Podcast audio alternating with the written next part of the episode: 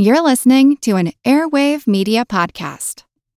If you're struggling to lose weight, you've probably heard about weight loss medications like Wegovy or Zepbound, and you might be wondering if they're right for you. Meet PlushCare, a leading telehealth provider with doctors who are there for you day and night to partner with you in your weight loss journey. If you qualify, they can safely prescribe you medication from the comfort of your own home. To get started, visit plushcare.com slash weight loss. That's plushcare.com slash weight loss. Plushcare.com slash weight loss. Mom deserves the best, and there's no better place to shop for Mother's Day than Whole Foods Market. They're your destination for unbeatable savings, from premium gifts to show-stopping flowers and irresistible desserts. Start by saving 33% with Prime on all body care and candles. Then get a 15-stem bunch of tulips for just $9.99 each with Prime. Round out Mom's menu with festive rosé, irresistible berry chantilly cake, and more special treats. Come celebrate Mother's Day at Whole Foods Market.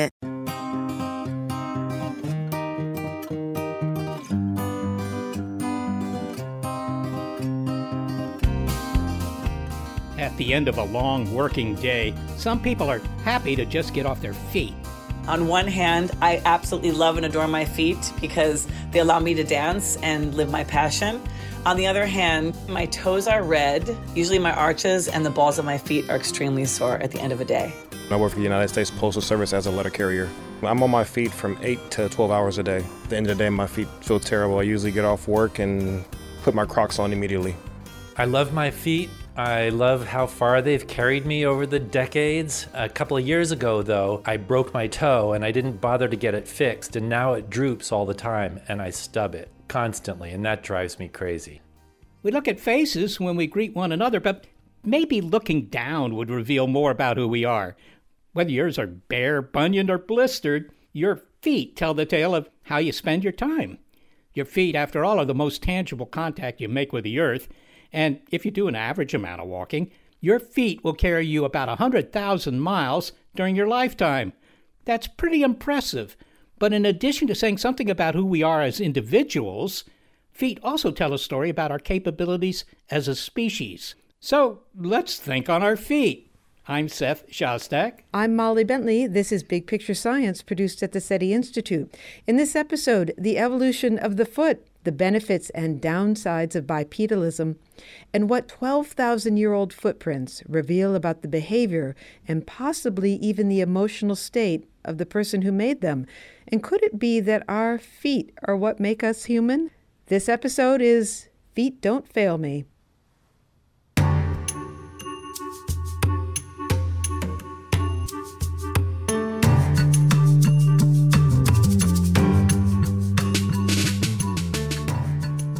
Taking a walk around the neighborhood, it's an easy way to get some exercise. Slip on some comfy shoes, and off you go.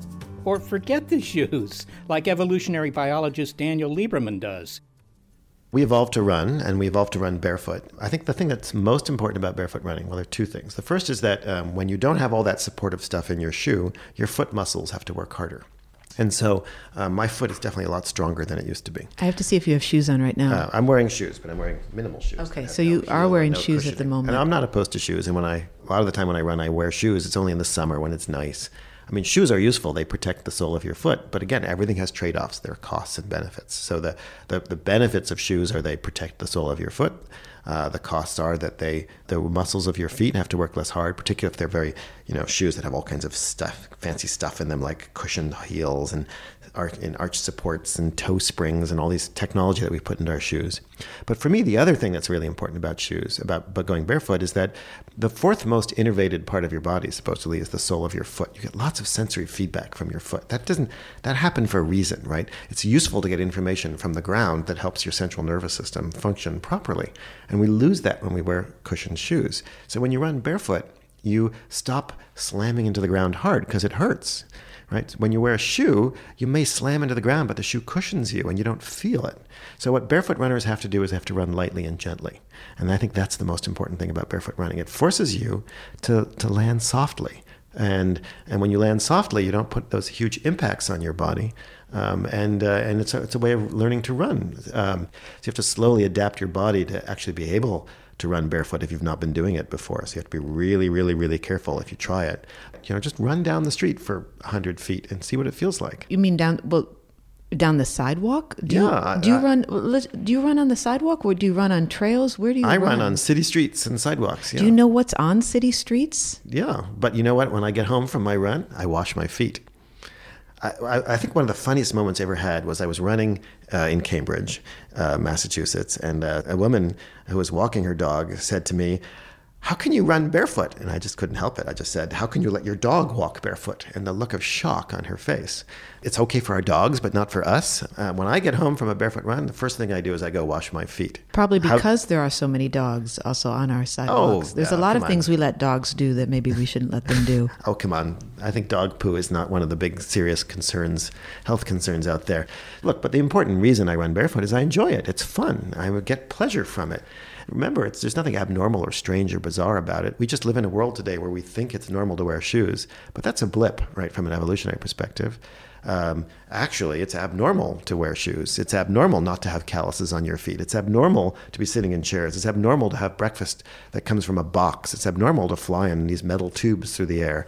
There's nothing wrong with these novel things, but they all have costs and they all have benefits. Daniel Lieberman, thank you so much for speaking to us. It's been my pleasure.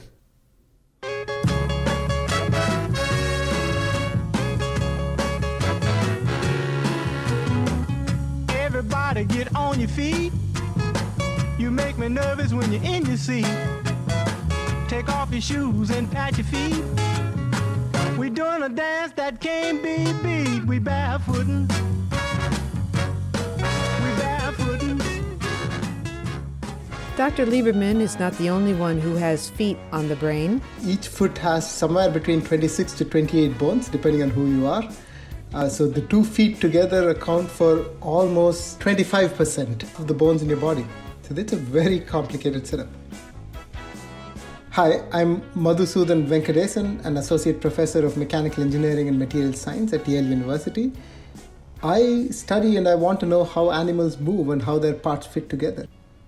This is our bridge to a discussion about the evolution of the foot. When you soak your dogs after a long day, you may forget to thank them for the support they provided when you were on the go.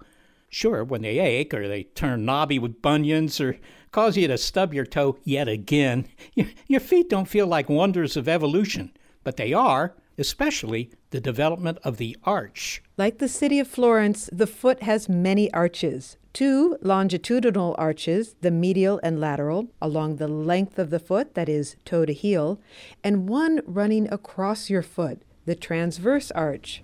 So when you look at the middle of your foot, it's the equivalent of the knuckle of your hand. You see the bones are arranged in an arch running across the width of the foot.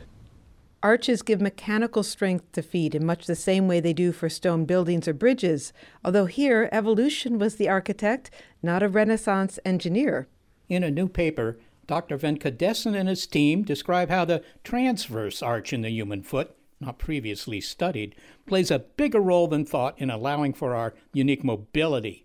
Evolved three and a half million years ago, it contributes more to the foot's stiffness than the other arches, which evolved more recently. To get a sense of how the arch provides stiffness, well, Seth, can I can I borrow a dollar? well, sure, Molly. Uh, if I give you five, will you give me four back? Okay, so we'll take this dollar bill, or you can take a five dollar bill, it doesn't matter. Hold it at one end, and you see how it flops around, right? Well, if you curl it along its length, here, like this, it's stiffer. And you know, you find the same with a piece of pizza. If you fold it, it's less floppy and it's easier to eat. By the way, when can I see that dollar again? Maybe when I can trade it for a piece of pizza. But, but while our primate ancestors still have flexible feet for grasping, getting around in the trees, our stiff feet lets us push from them without falling over. If you think about the walking style you use or the running style you use, you push with the front of your foot. You push with the ball of your foot. When you're pushing with the ball of your foot, you need the foot to be stiff. Otherwise, it's just going to give way. Think about running with the flippers and trying to push with the tip of your flippers. Not a great idea unless your flippers were stiff enough. Okay, I, understand we push with the forward part of our feet And, you know, this stiffness allows the energy of that motion to be transferred to the feet and to push us along wherever we're walking to. But on the other hand, I mean, I see a lot of other animals walking around, and some of them go pretty fast. Uh, do they have this same march? Very good. So, uh, if you look at quadrupeds, uh, like take, take a dog that can outrun you over a short distance quite easily, uh, the what you think of as the foot is really the tip of the foot that it's resting on. So, when you look at a dog, you, you think the, the knees are pointing backward. It's not really the knee that's pointing backward it's it's the heel. It's a, it's such a long foot and the heel is sticking out backward. So the your dog or or uh, deer or cattle it's most of the time standing on tippy toes not like us. But now if you start tracking evolution of animals and ask what what did our ancestor do? Uh, we have a lot of reason to think at least 7 million years ago our ancestors was living in trees and using prehensile feet so using their feet like hands. The flexible feet 7 million years ago then changed into stiff feet by certainly 2 million years ago. Okay that wasn't done to uh, aid the people who manufacture shoes or things we might put in them. I mean evolution decided that stiffer feet were a good deal. Uh, what was the evolutionary pressure? Why did we become stiff-footed you're, you're absolutely right that it has nothing to do with shoes. And I would make a small change to how you described evolution. If something's good for you, you don't evolve it. Rather, if you have it by chance and it turns out to be good for you, you end up fixing it in your in your lineage. So, how did the first stiff foot evolve? That was probably just chance. But once you had that, that let you do things. It let you travel distance on ground and be energy efficient. All right, so what you're saying is this gave our ancestors the ability to maybe walk farther distances. That might be an advantage if you don't have much in the way of food where you are. Uh, it's said that you know humans are distinguished from other animals not by being the fastest or being able to you know climb trees. It's because they can just walk and walk and walk and walk. This sounds like a critical, if you will, development for that ability. Absolutely right. So we can walk very long, but uh, keep in mind that humans can also run very long. We can sustain a marathon. There are almost no other, there's very few animals in the planet that can sustain a run at that speed for that distance. We think the foot is a very big part of what makes us so efficient over long distances. So, is it indeed mostly for hunting? I'm just sort of curious, or is this ability to just keep going an advantage in finding food that might not be meat, just food? Um, the current understanding is that it's hunting because the kind of calorie density you can get in a hunt is way more than you can get out of foraging. And one of the biggest expensive parts of our body is our brain. Our brain's consuming 20 to 30% of our energy all the time. So, to keep that alive, you need high calorie diets, uh, which is very different from today when calories are on shelves in supermarkets. When you have to run around to find it, being able to find that big animal is a make or break moment. You know, we don't do much with our toes, uh, I mean, except stepping on the accelerator or something like that. I mean, my toes are kind of useless. Is that just a price we paid, as it were, for stiff stiff feet? Well, which toe would you rather lose today? your toes are a very big part of what you do for in multiple ways. We know that people who don't have toes have trouble balancing if you measure the pressure under the foot as someone's walking, even not forget, let alone running, when they're pushing off, you see a lot of pressure under the toes just before pushing off. And our foot has this very clever little mechanism built into it. When you flex your toes, there is a thick elastic band that goes from your toes all the way to your heel, and that actually uh, helps the middle of your foot take on these extra loads it's able to take. So you're you have very clever built-in mechanisms that distribute the load, and the toes are a part of it. I guess ballet dancers know about uh, the use of our toes. I mean, they, they can put their entire weight on these little things. Right. Uh, that's a little different in the sense they're loading the toe in a different orientation. Uh, they're not trying to flex the toe, they, they bind the foot tightly to try and stiffen it. But you're right that the toe can take pretty high loads, and we think, in fact, the toes in humans became shorter in order to withstand these high loads and not break. So, if you notice, we have much shorter toes than our primate cousins. Madhu, I know you also study hands. Uh, how does that connect with your study of the feet? Is it pretty much the same thing in a different environment, or are they really fundamentally different? my interest comes from how things move in general and how body parts work. So, hands and feet are two major pieces of what makes us human, and so I am naturally interested.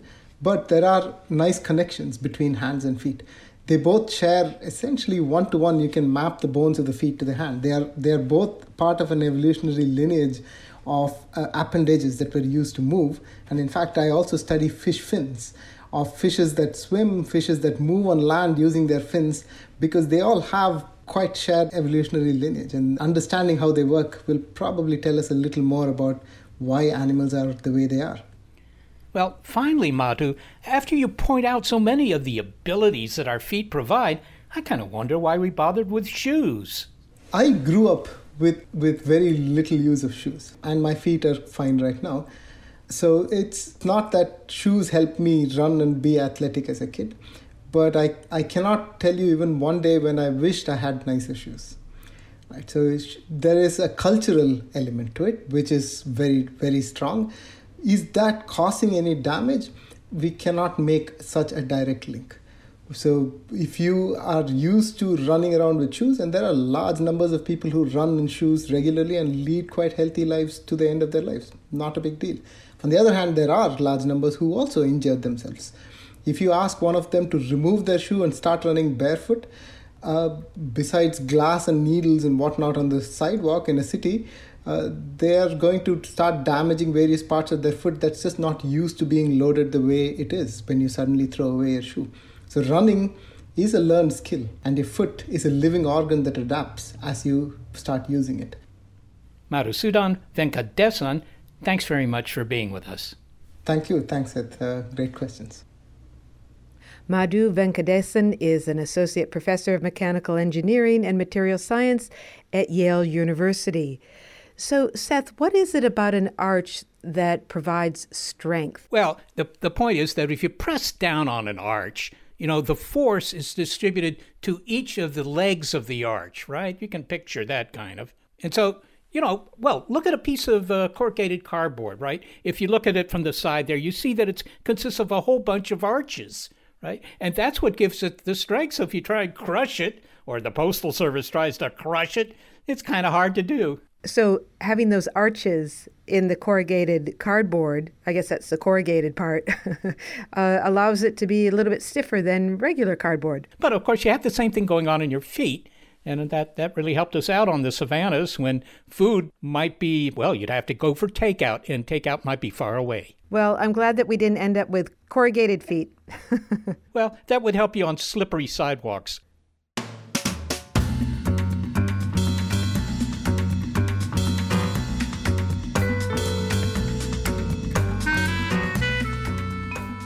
Coming up, standing up and taking those first steps. How bipedalism let humans see more of the world and got us talking about it. Our bipedal locomotion is connected to something that happens much later in our evolutionary history, and that would be language. But I think bipedalism laid the foundation for this and was the prerequisite for there to be the evolution of a linguistic ape. This episode is taking you places. It's Feet Don't Fail Me on Big Picture Science.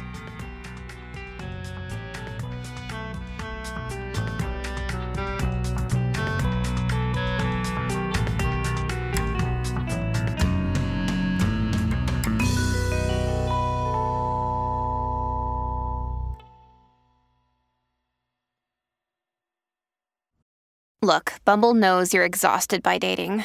All the must not take yourself too seriously, and 6 1 since that matters, and what do I even say other than hey? well, that's why they're introducing an all new Bumble with exciting features to make compatibility easier, starting the chat better, and dating safer. They've changed, so you don't have to. Download the new Bumble now. Hi, Molly here with a message that is sweet and short. Now, you've probably heard that there are only so many minutes in the hour. Well, that means that not everything we record for Big Picture Science makes it into the episode. Now, we used to call that leaving things on the editing room floor to give you an idea of just how long I've been doing this. But here's the thing Sometimes what you cut out is as good as what you leave in. Providing bonus content for our Patreon supporters is a way to find ears for those orphan bits of interview. If you become a supporter at just the $5 level, you can listen to the outtakes with naturalist Scott Weidensaul about bird migration, including how he responded when I asked why birds fly in synchrony. You'll also hear the science behind the story from Madhu Venkadesan, whom you just heard from. Find out how his DIY parents in India inspired him to tinker. But there's more. You can go from science fact to science fiction.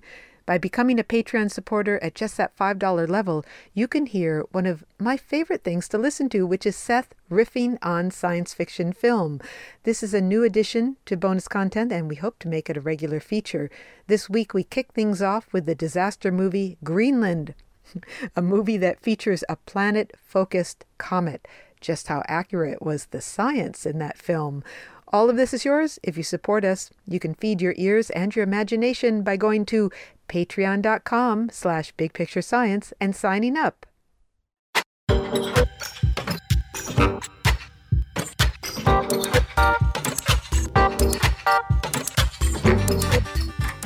We're finding out how human evolution got us off on the right foot.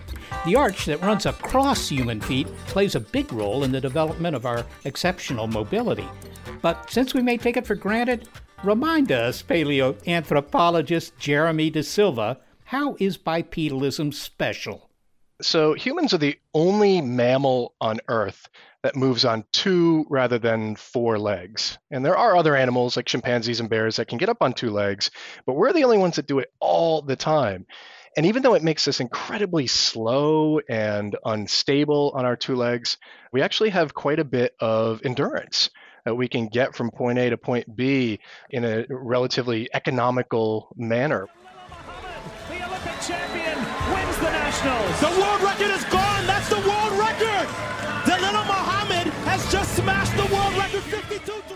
Some people make fleet footedness look easy, but you don't have to take home the gold to have done something remarkable.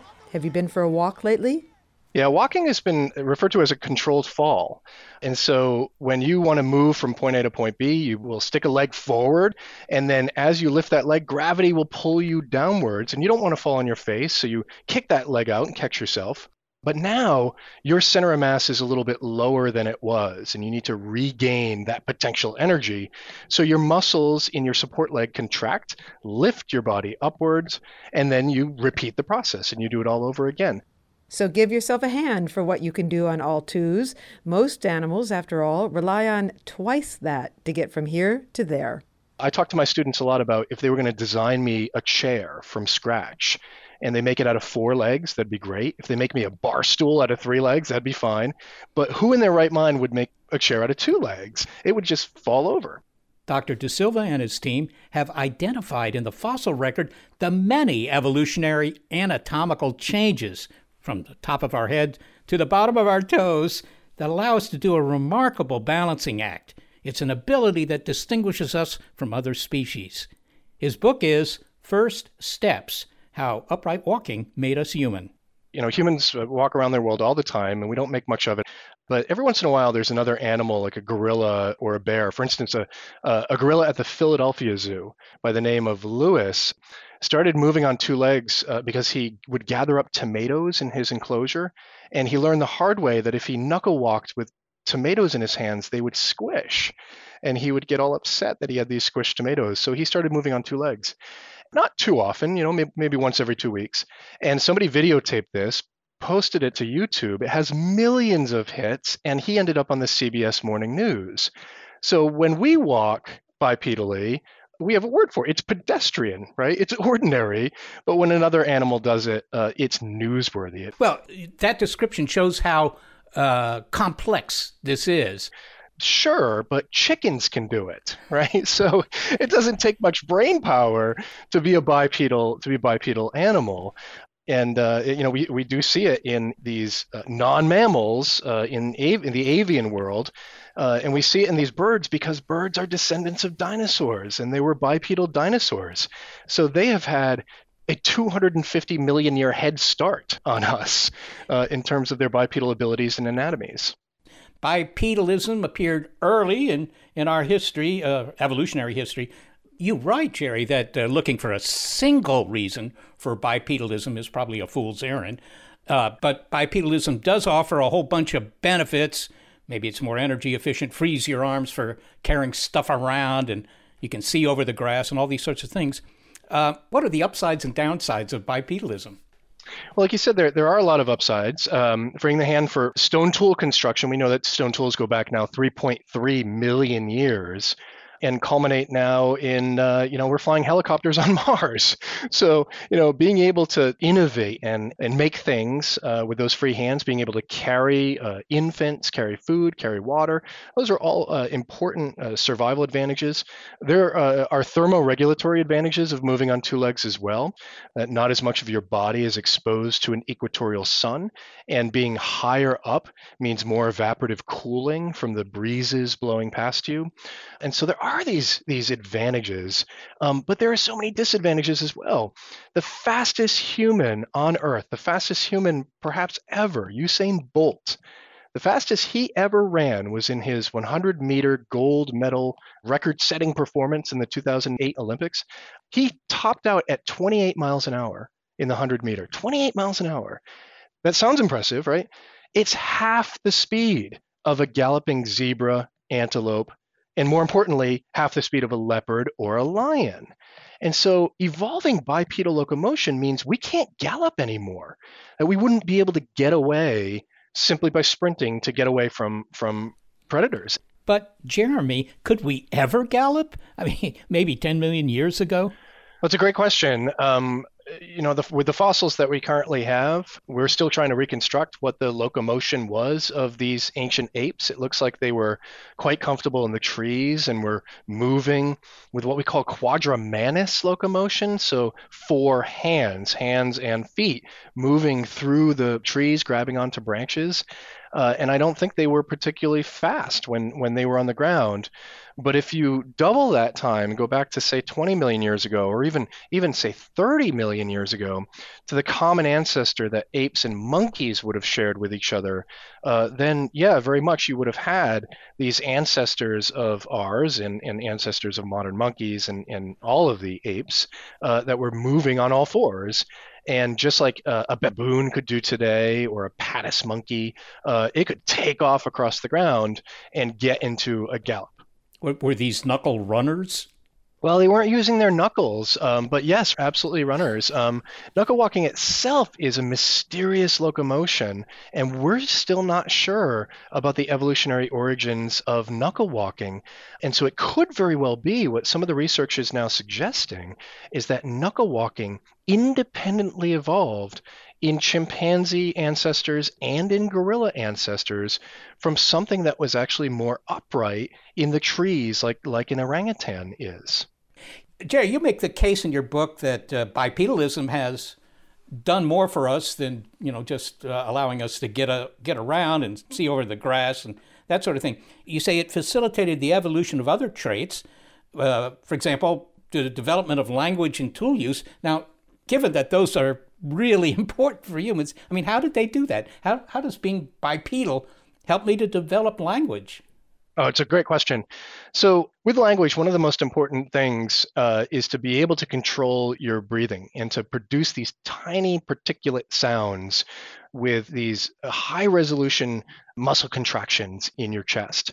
And that becomes possible because we are not relying on those muscles of the shoulder girdle, of the chest, of the arms to weight bear anymore and to travel and to get from point A to point B on all fours. And one of the best ways to think about this is to try to have a conversation with somebody while carrying something extremely heavy. It's really difficult to hold something in your arms, really, really heavy, and then speak. Freeing up those muscles allow us then to make these tiny little sounds. Okay. So our bipedal locomotion is then connected to something that happens much later in our evolutionary history, and that would be uh, language. Now, there are lots of other pieces to this recipe, including changes to the brain and changes to a bone in the throat known as the hyoid. Uh, but I think bipedalism laid the foundation for this and was the prerequisite for there to be the evolution of a linguistic ape. So once we became bipedal, there were some costs, some immediate costs. But what are some of the costs we still pay today? I, I suppose lower back pain is one. That's right. Yeah, you can think of the human skeleton or musculoskeletal system as a as a modified ape skeleton. I mean, we evolved from an ape-like creature, uh, not any modern ape, but an ape living, you know, six, seven million years ago. So we, through the process, the tinkering process of evolution, are modified apes. And think about, uh, for instance, you mentioned the, the lower back as a result of the curvature of our spine that's necessary for pulling the torso, pulling the upper body over the hips and balancing. Again, we talked about balancing being really important, balancing the upper limb uh, over the hips. Um, one of the other things that happens when you become a biped uh, is that your knees angle inwards. We are a knock kneed species, but you're not born with this. This is something that you acquire as you walk on two legs, and the pressures on the growth plate cause them to grow unevenly.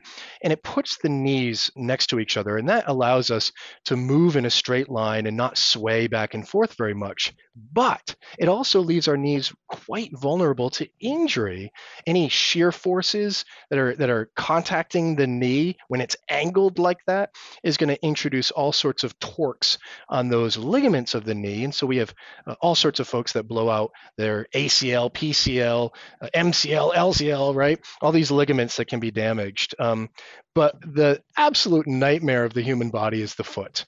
We have so many foot problems as a result of converting over a short evolutionary period of time, converting what was a grasping mobile appendage that operated more like a hand in our ancestors, grabbing onto tree branches and climbing into a rigid organ. This is what I, I call as a evolution's version of using paper clips and duct tape to piece together from a mobile structure this rigid lever. And does it work well enough? Yeah. Can we get from point A to point B? We sure can. Are we, are we extinct? No, we're still here. So it worked well enough. But evolution doesn't necessarily result in comfort.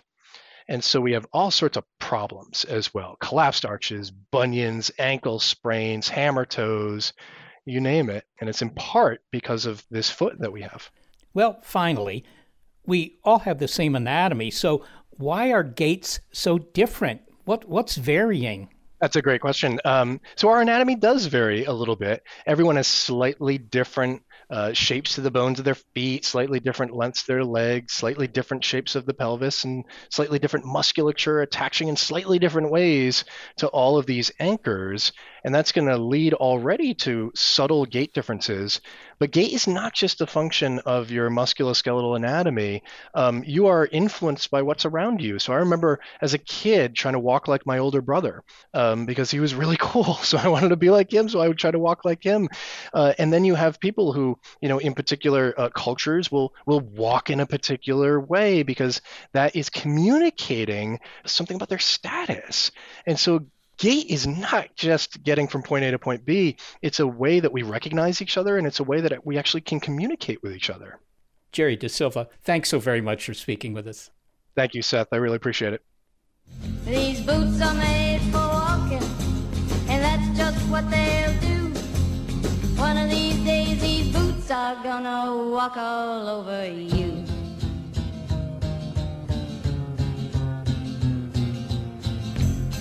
Are you ready, Boots? Start walking.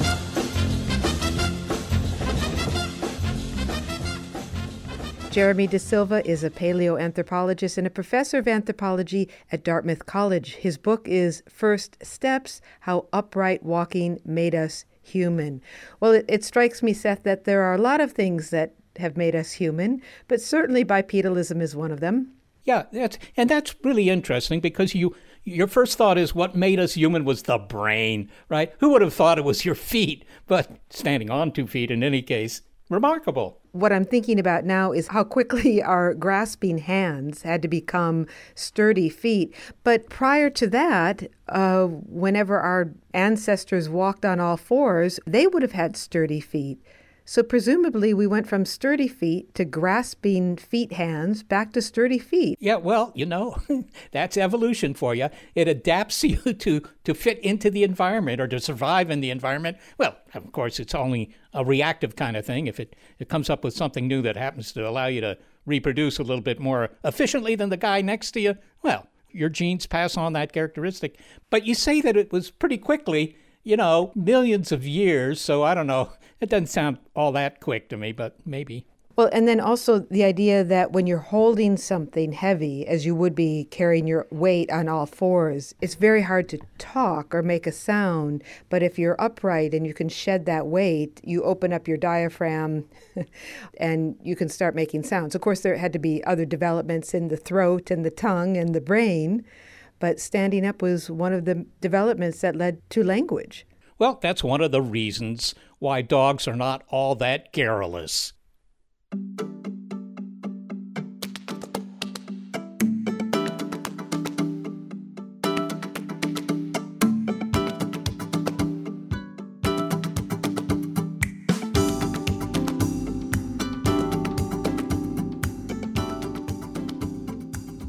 Coming up, how footprints are as revealing as fingerprints and what they say about those who made them, even when the footprints are 12,000 years old. There are a few things that are unique about this track. So, it's the longest human trackway we've ever found. We've never had a, an outward and a return journey.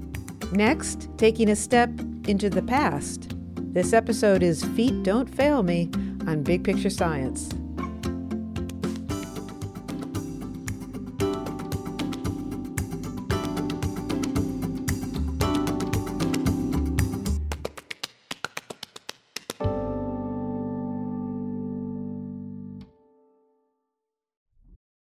Your brain needs support, and new OLLY Brainy Chews are a delightful way to take care of your cognitive health.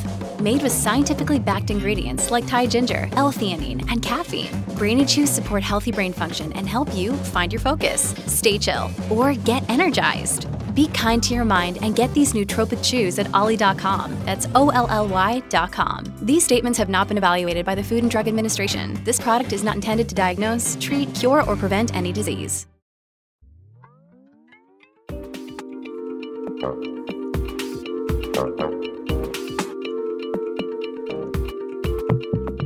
We rely on various devices to help us get from here to there, whether it's an elevator, an escalator, car, rickshaw, or bicycle.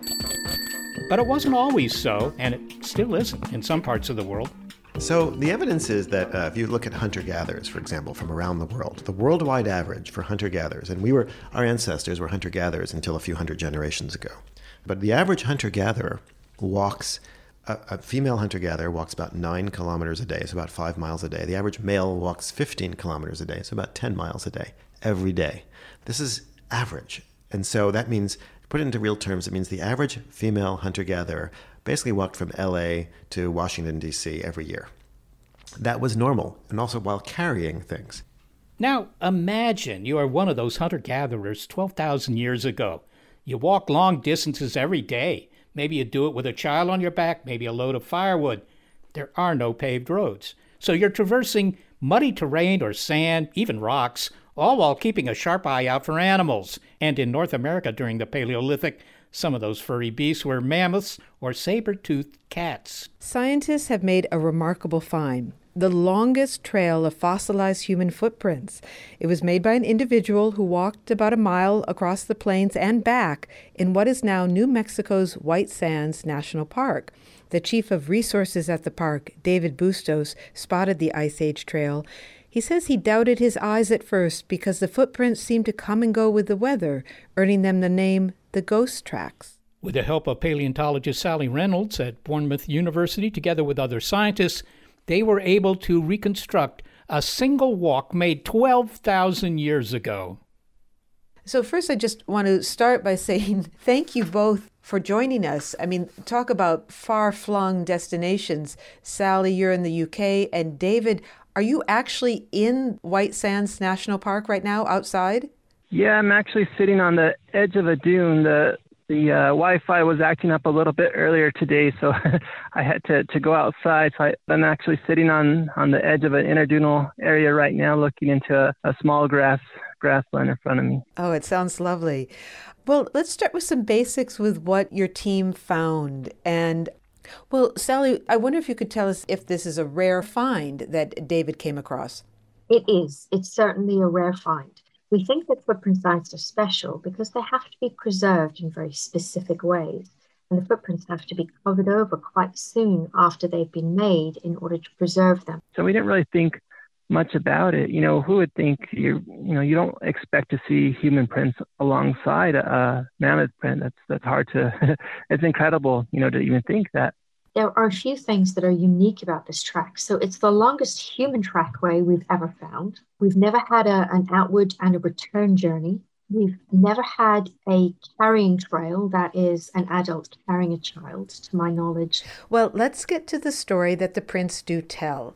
How were you able to determine whether the individual who made them was a male or female, that they were carrying a child and not I don't know, the ice age equivalent of a bag of groceries. So we know it wasn't a bag of groceries because it has these little footprints that appear every now and again. Based on the size of the adult footprint, we've been able to assess that it is either an adolescent male or a young adult female. So we don't actually know the gender of the person who was doing the carrying. And we have little hints that maybe there's a little bit of asymmetry in the track especially on the outward bound journey, which suggests it was a side carry, not a carry on the back.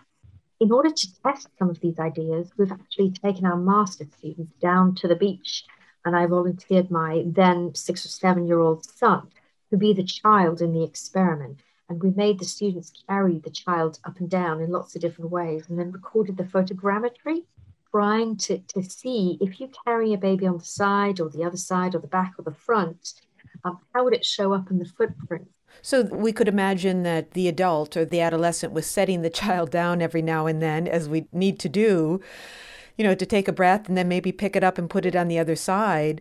David, tell us more about this journey. You said that there are animal tracks that cross it, cross the human footprints. Um, how do you know that those animals were crossing those prints on the same day? Yes, so it looks like the footprints went one direction. They turned around and walk right alongside um, their same footprints on the way back.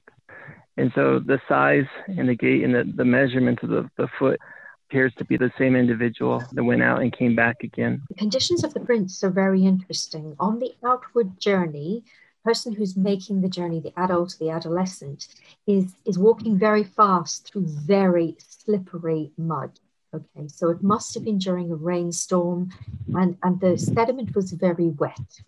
On the return journey, there's slightly less slippage, suggesting that in the interval of just a few hours, the ground has started to dry out. It, it's that moisture difference between the outward slippery journey and the slightly less slippery return journey tells us that it's one single event separated by six or 12 hours. Wow you see a person walk out in one direction. So in one direction, an animal um, steps on top of the footprints that a person left behind, and then on the way back, the person steps on top of the animal's footprints. It's amazing that you can reconstruct this single day. What were the animals that crossed those tracks that day, David? You mentioned earlier that there were mammoth prints that you found. Yeah, so the, the trackways that we see out along the, the double human trackway are giant ground sloth and, and mammoth. And then we also see trackways of um, of a dire wolf sort of following alongside behind the, the trackways as well. And this is a naive question, but would those travelers have feared those animals? a mammoth, a saber-toothed cat, dire wolf? Uh, or were those the squirrels of the day? No, it's a good question. And so I, have I've thought about this in my mind, and I thought, well, if I was a young woman undertaking this journey and I didn't feel safe, I would take several other people with me and I would find safety in numbers. And this is not what this individual chose to do. So either there wasn't time to get people together, or the individual felt, for whatever reason, that there was a risk. They didn't hang around, that's for sure. They walked really fast. But perhaps they felt like the risk was manageable That in itself shows us that the humans felt very confident on their landscape. So you're saying that from these footprints, you can tell something about the human skeleton and something about behavior. You've uh, described that, but also about intention and almost almost what you're suggesting is emotional state at that moment. Yeah, almost. So what we know this is the individual was in a hurry. They knew exactly where they were going. They weren't wandering around getting lost. They they walked in a straight line to their destination, or they walked in a straight line back. On the outward journey, they appeared to be carrying a child, which they put down. On the return journey, the child appears not to be present, and that suggests to us that the purpose of the journey was around the child. If I wanted to make a journey quickly through a dangerous terrain, I wouldn't take my two year old toddler who would just slow me down. Taking the toddler means that the toddler was somehow part of the reason for the journey. This is what makes this trackway so interesting is that this is clearly someone on a mission and although we don't know exactly what that mission was we suspect that the child was somehow part of it. This is fascinating. So david could you tell us a little bit about where this couple might have been heading? Do we know whether there were villages in the area? What was on one end of the tracks and, and what was awaiting them on the other end? No we, we really don't about maybe another two kilometers or so, three kilometers, we have seen many more human prints up on the sort of the upper lake margin. So it's possible they would have been going over to one of those other areas. There are a few things we think we can pose, at least. So, people living in marginal environments, say, for example, the San Bushmen in South Africa, live in very small groups that are spread over wide areas because you can't live in large concentrations if your food is very sparse. So, we think that using that as a model, that there must have been lots of small little groups living across this landscape. The interesting thing is that this person knew where they were going, which means they knew that the other group was there. Mm-hmm. They weren't exploring. Exactly.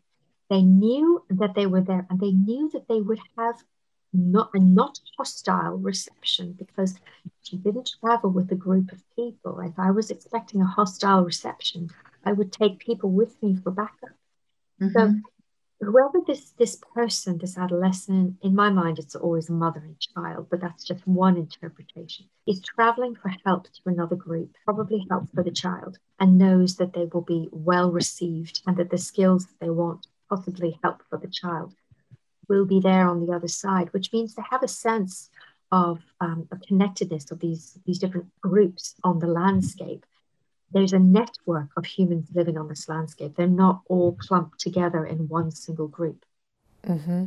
So there's quite a few things about this trackway that make it unique and, and stand out. And although it gives us more questions than answers, it certainly has given us this intriguing window into the past. And we hope that with more information, more data, more excavation, we might be able to build up a bigger picture of what life was like but what we're getting at the moment is a series of snapshots into the past. And this journey with this child across this slightly wet, slippy landscape with these other animals is a very dramatic picture that, that really inspires us to try to find out more about the individual, which we may never know, but also about the people who were inhabiting that space. Well, finally, for both of you, David and Sally, when you see these prints, and I know you've referred to them, David, as the ghost tracks, did you also feel the did you feel the presence of the people who were there 12,000 years ago? Did you feel closer to them? It seems like it would be quite profound to find something that would suggest that someone had just been there moments ago, but this was 12,000 years ago. I think it is. And, you know, for for me, the the prints have been amazing to see the whole time. But when I did feel, you know, that sense of just, you know, awe is really um, when we were brushing out in the double trackway where we seen a person was walking along, putting a child down and, and picking them back up again. And then we we made a, a 3D model, exact replica of the model, and we were looking at the model. And you know, I was holding the, the model in my hand of of this child, and I was looking at it. And I, I have um, three boys at home, and, and one of the the print I was looking at looked like maybe of a two year old or so. It's holy smokes, you know. Then it, it just hits you that this is real, and and that's the incredible thing about these prints. You know, the archaeology. There's so many incredible artifacts, but sometimes you don't see things left behind of the children, or you don't see the interactions of the family. So the prints, sort of the whole story, it comes it comes to life in, in the prints. Yes, I agree with what David is saying. You you're reminded of the fact that these people were parents, just like we are today, and and it makes you realize that there's a lot that we have in common with these people who lived in the past. Mm-hmm. We we can actually relate to elements of their lives, carrying this small child over this vast landscape, trying to avoid animals and get somewhere in a hurry. It's something that we can all relate to in at least some part. And although the past often emphasizes how different our lives were, you know, thousands of years ago, in some cases you get these windows that make you realize that life hasn't actually changed that much and we can actually connect with the past in quite a deep and meaningful way. And the, the process of parenthood, being a parent, taking care of a small child, carrying a small child, is something that people have really reacted to. And I think it's because it's so relatable to everybody's everyday life, and that's why they like it. Well, Sally Reynolds, thank you for joining us from your home in the UK. And David Bustos, thank you for joining us from the actual sands of White Sands National Park. It was a delight to speak to you both about this story. Thank you, Molly. Thank Thank, you. you. for your kind invitation. We hope we can speak to you about our future discoveries. Thank you, Molly, again. And thank you, Sally, as always, for, for all, all your help with, with all of the work out here. And Oh, thank you for this great opportunity. You're too kind, David. Make sure you get out there and find us some more cool prints to work on. We'll keep looking. Sally Reynolds is a paleontologist at Bournemouth University in the UK, and David Bustos is the Chief of Resources at White Sands National Park in New Mexico. All right, well, it's that time in the show again. What is the big picture here, Seth, when we look at the evolution of feet and bipedalism? Well, first, just something about that interview with David Bustos and Sally Reynolds. They look at footprints from 12,000 years ago, the last ice age, and it was just incredible how much they could learn and interpret from that. I mean, it was like Sherlock Holmes. But, you know, paleontologists are really remarkable. They find a tiny little bone, right? And they immediately can tell you, well, that's from a Triceratops, but it was a young one, and all that kind of stuff. It's just amazing. One of the things we've talked about in the show is how our feet and bipedalism made us human. But there's something about the story of what it means to be human that is told in the footprints that we leave behind. We just heard about one story 12,000 years ago, but it made me wonder about the sorts of footprints we're leaving behind today, either literally footprints or metaphorically the, the footprints of civilization. Yeah, I think that they're all, all treaded footprints today. They're, they're tire tracks. So maybe maybe the uh, future paleontologists, you know, from 100,000 years from now will figure that Homo sapiens was a, a critter with wheels. I don't know. It seems so strange. But there's no doubt about it. Our ability to range far and wide on our feet. I mean, humans rather quickly visited every place and settled, by the way, in virtually every place they could reach by walking, and that was most of the world.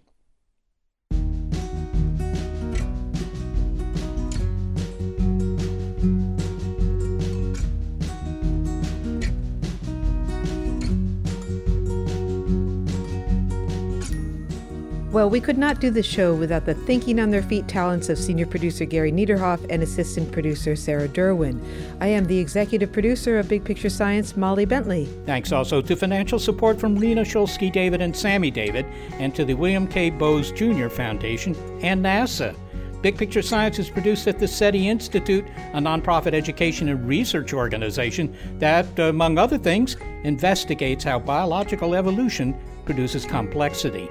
I'm the Institute's senior astronomer, Seth Shostak. A big thanks to our listeners and to those who have joined Big Picture Science on Patreon. Special thanks to some of our Patreon velociraptors Helmut in Switzerland, David B., and Sarah Jolie. You can hear your name in the credits or get access to exclusive bonus material or just throw us a few bucks for the heck of it by joining us on Patreon. Simply go to patreon.com slash bigpicturescience and sign up.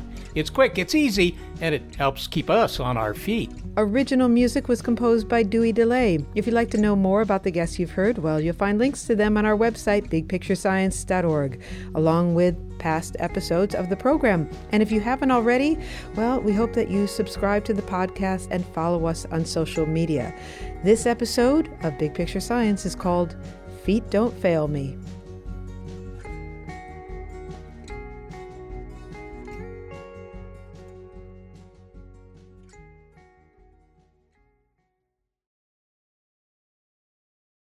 As a long-time foreign correspondent, I've worked in lots of places, but nowhere as important to the world as China.